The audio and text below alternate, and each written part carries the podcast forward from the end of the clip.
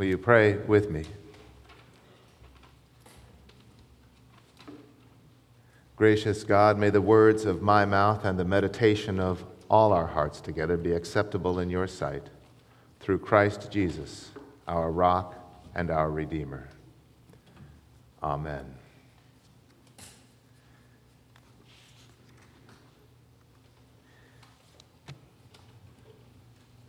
Yesterday, I took a day and headed up to Solvang, actually Friday night, and uh, I was involved in a bike, an organized bike ride. There was a 100 miler, and then there was what they call a metric century, which is 100 kilometers. And that's the one that I chose to do this time. Um, and it involved 68 miles this time around, a little bit more than an actual metric century, and it was uh, 7,400 feet of elevation gain. We pedaled up Figueroa Mountain, uh, and it was, um, it was an epic day. Uh, and I, uh, believe it or not, actually slept pretty well last night. but I'm bringing it up because of something, you know, one of the, Judy and I had some friends meet us on Friday night, and one of them said, Are you going to talk about anything on the bike ride on your sermon? And I didn't think that I would. There's a lot of, lot of lousy news out there these days, and we kind of get worn down, ground down by it uh, here and there. I got to the aid station about six or seven miles from the finish line, um, and uh, it was about 1.32 in the afternoon, and the race had started at 8 in the morning. Um, and there were about a dozen and a half to two dozen eighth graders in bright orange shirts who were there giving out water and food and things that people might need along the way. They'd been there all day long. And I talked to their teacher off to the side, and, and uh, she said, I said, Is there a tip jar somewhere? She says, No, no, we're volunteering. From, we're from one of the local schools. And we're just out here teaching the spirit of volunteerism uh, out here. And I tell you, these kids were phenomenal. They were all smiling, they were all encouraging, they were all trying to boost up the guys and the, the women that were riding. Uh, and I just wanted to tell you that, um, you know, take heart. Things are going to be okay. Um, we do have a future out there somewhere. Um, and don't believe everything you're reading on the, on the web or seeing on the news. The world isn't that far gone yet. That's what I wanted to tell you. That's the good news. The bad news is, in the midst of all that good news, there is some pretty rough stuff happening. How many people here have a smartphone in their pocket? It's a good time to remind you, make sure you're on silent. Uh, but while I'm doing that, um, I want to be your pastor this morning. And I want to remind you that the smartphone is not only a way for you to access the things you want in the world, the restaurants that you want to make a reservation, or to look up a phone number, or to check out something on a website and to get information. The information doesn't just flow from your phone into the web where you want to uh, go exploring. We live in an age now where the information flows through, from other people through your phone and into you.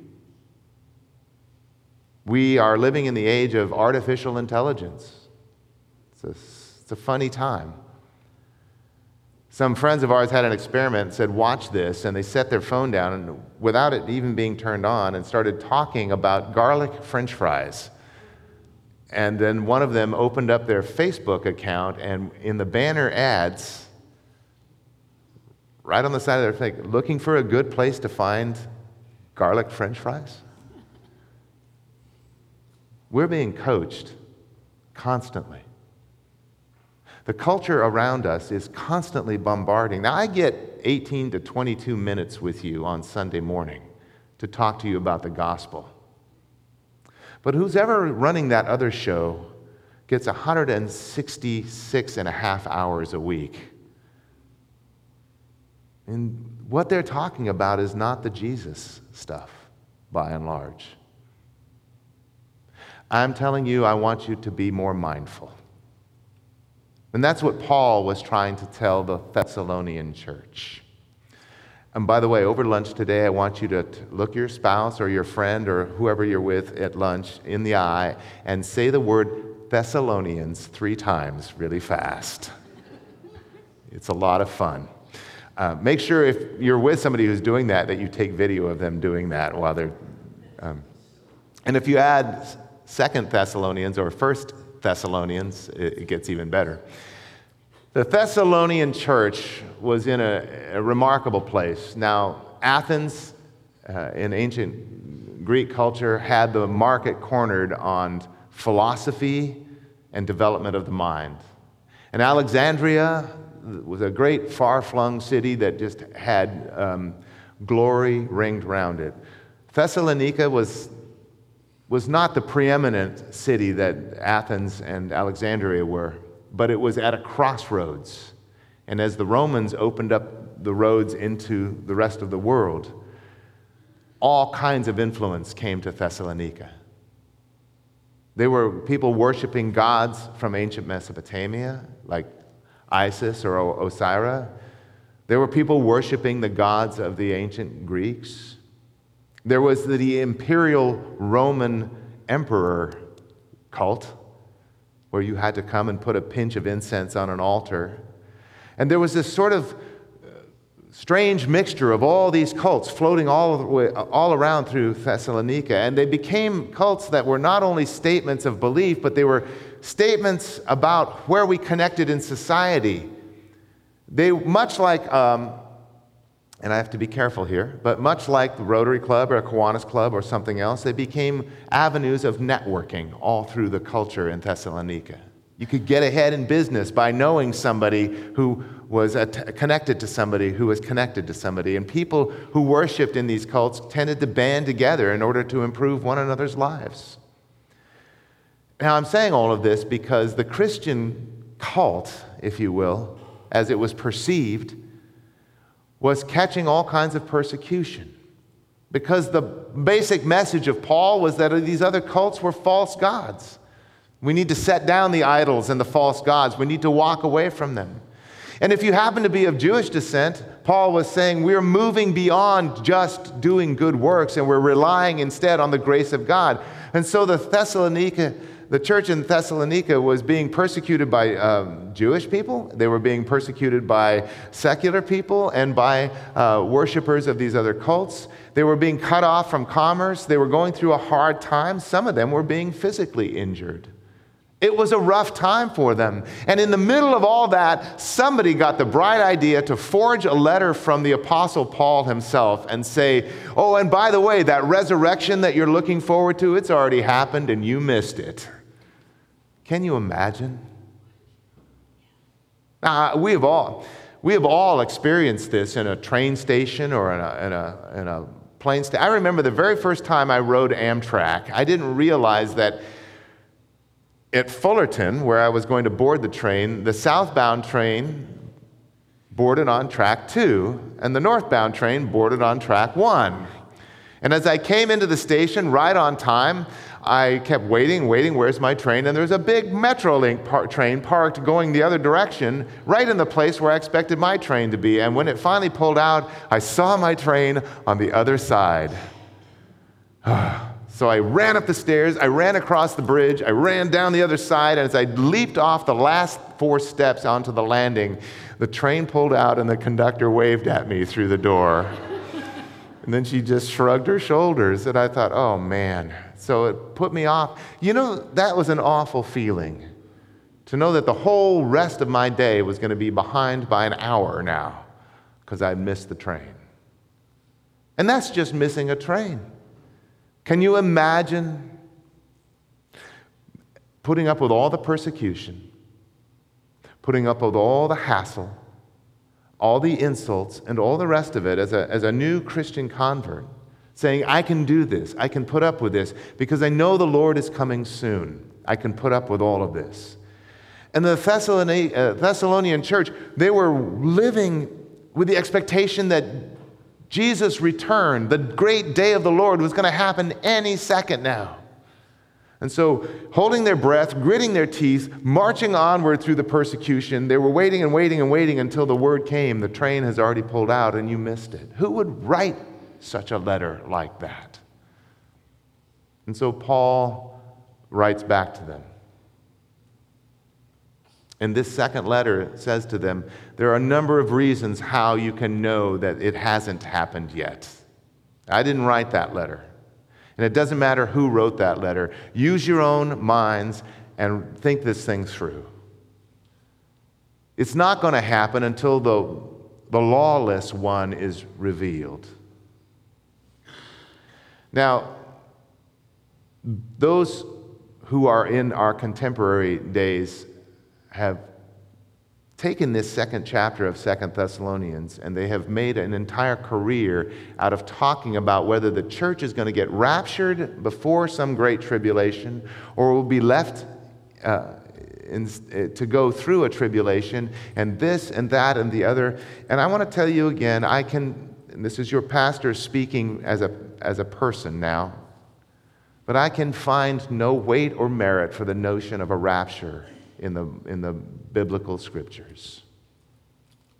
It's an idea, it's a theory. I won't take the time that it would take to disprove it all.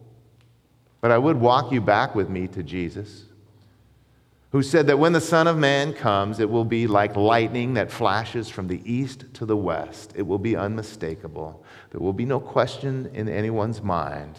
And this is how Paul was teaching the Thessalonian church. He said, Of that day and of that hour, nobody knows. It's, it's appointed by God and whoever God reveals it to. He told a story about how the kingdom of God is like a man who goes into the uh, fields and he sows seeds before they plow the seeds under so that they'll grow. And some of the seeds fall in a rocky path and they never even get a chance to grow.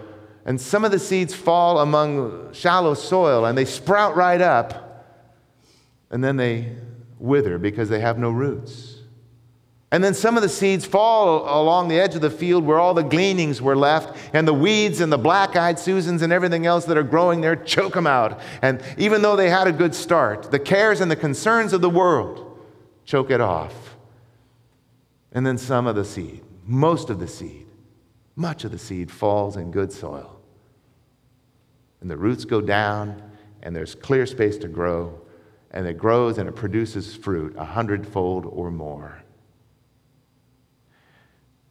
Paul is essentially asking the Thessalonian church, when you look at the tribulations, the other things happening around you, you have to put them in the right perspective. The world we live in is the way that we know whether our seed has fallen on rocky soil or on shallow soil or among thorns and thistles, because the living out of our faith is what reveals the purity of our faith. God has given us a great gift in planting the seed of God's word deep within us. Now, how is it growing in your life? And how will it grow in my life? That is a question worth pondering. Oh, but we are being seduced by this present age. I heard a remarkable uh, little bit of uh, speaking from a, a man who's not even a Christian, just a psychologist observing the current age. And he said, We've come to a bizarre kind of place where we have replaced the word happiness with the word pleasure. So that we're no longer pursuing happiness, but we're just headlong in pursuit of pleasure. And I've been meditating and thinking on that for a month or more. And the other day, I turned on my television, and there's a car, there's a, a, an automobile manufacturer who's running a Christmas commercial already. And that's not the most offensive part of it. It's a series of people who are walking into their driveway and looking at a brand new automobile tied up with a bow that they have purchased for themselves and saying, I deserve this.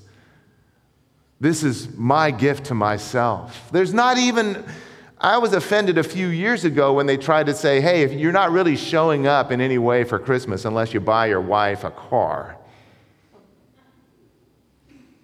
That was bad enough. But they're not even buying their wives a car anymore. They're just buying a car for themselves because why would we do anything else with that money? It's there for us, and we are pursuing pleasure. Now, here's what this psychologist was saying happiness produces an enzyme in us that's called serotonin. Serotonin helps us with weight loss, it helps calm us down, it makes us feel even and steady. Serotonin produces a wealth of well being in us. Pleasure, on the other hand, produces endorphins. And endorphins last about that long in the grand scheme of things. It's a quick hit of adrenaline, a, a, short burst of euphoria, and then it's over. And then guess what has to happen? Like a drug addict, we have to go get more and more and more and more.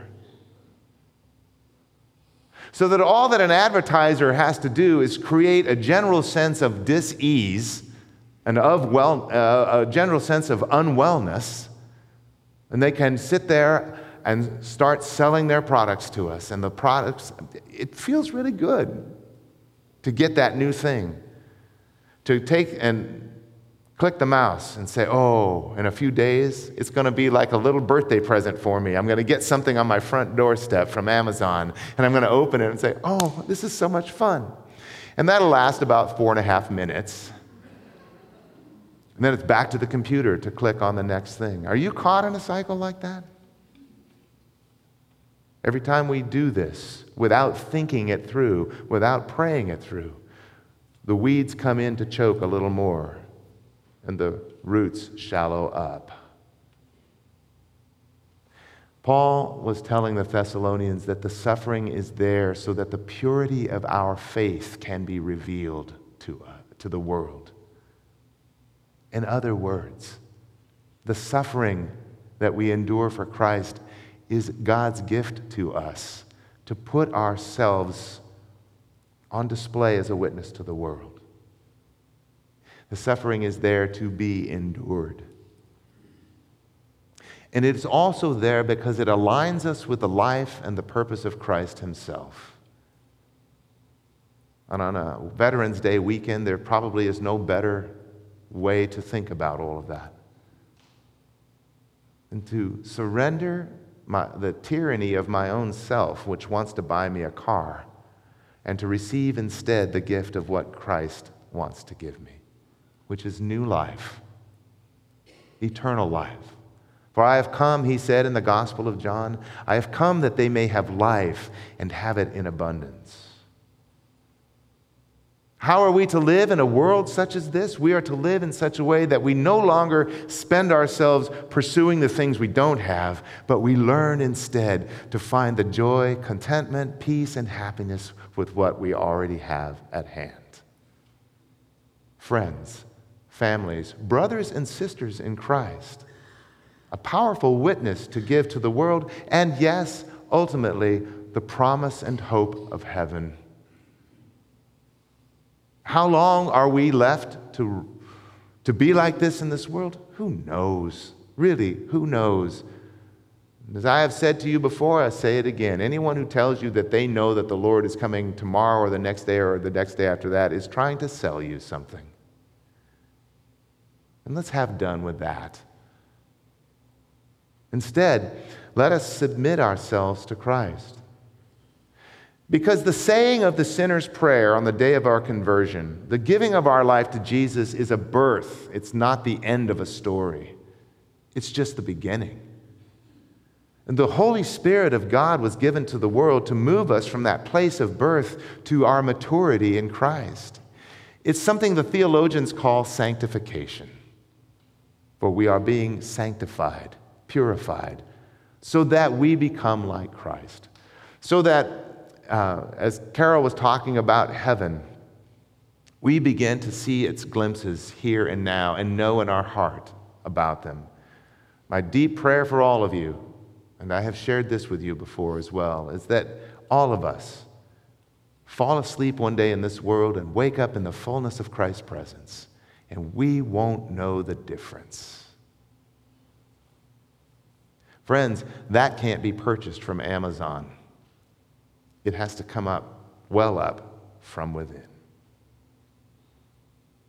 It means that we have to submit every day to having a transformational encounter with the living God through the Holy Spirit who proceeds from the Father and from the Son. So that the world is no longer able to transform us into its image, but we are transforming the world and its dominions into the kingdom of God. It happened one more time yesterday. I heard somebody, sister in Christ, sharing with somebody else, a, a waitress in this case, about God's kingdom, and they got to talking. And I thought, good for them, they're having a witness. And then at the, some point, I got up and excused myself for a minute, and I came back, and as I was sitting down at the table, I heard my sister and friend say, Well, God wants to give us pleasure. Did you hear it? Did you hear it? And I was too tired from my bike ride. I didn't want to get into it. But I thought the lawless one is not waiting out there for you, he's coming in. He wants our buildings, he wants our words, he wants our hearts.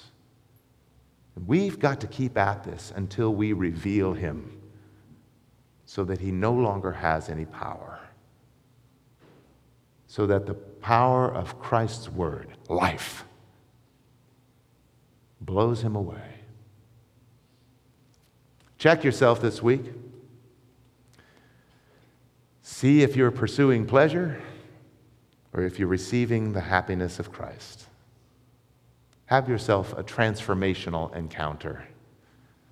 A merry little Christmas will come later on. Amen. Amen. Amen.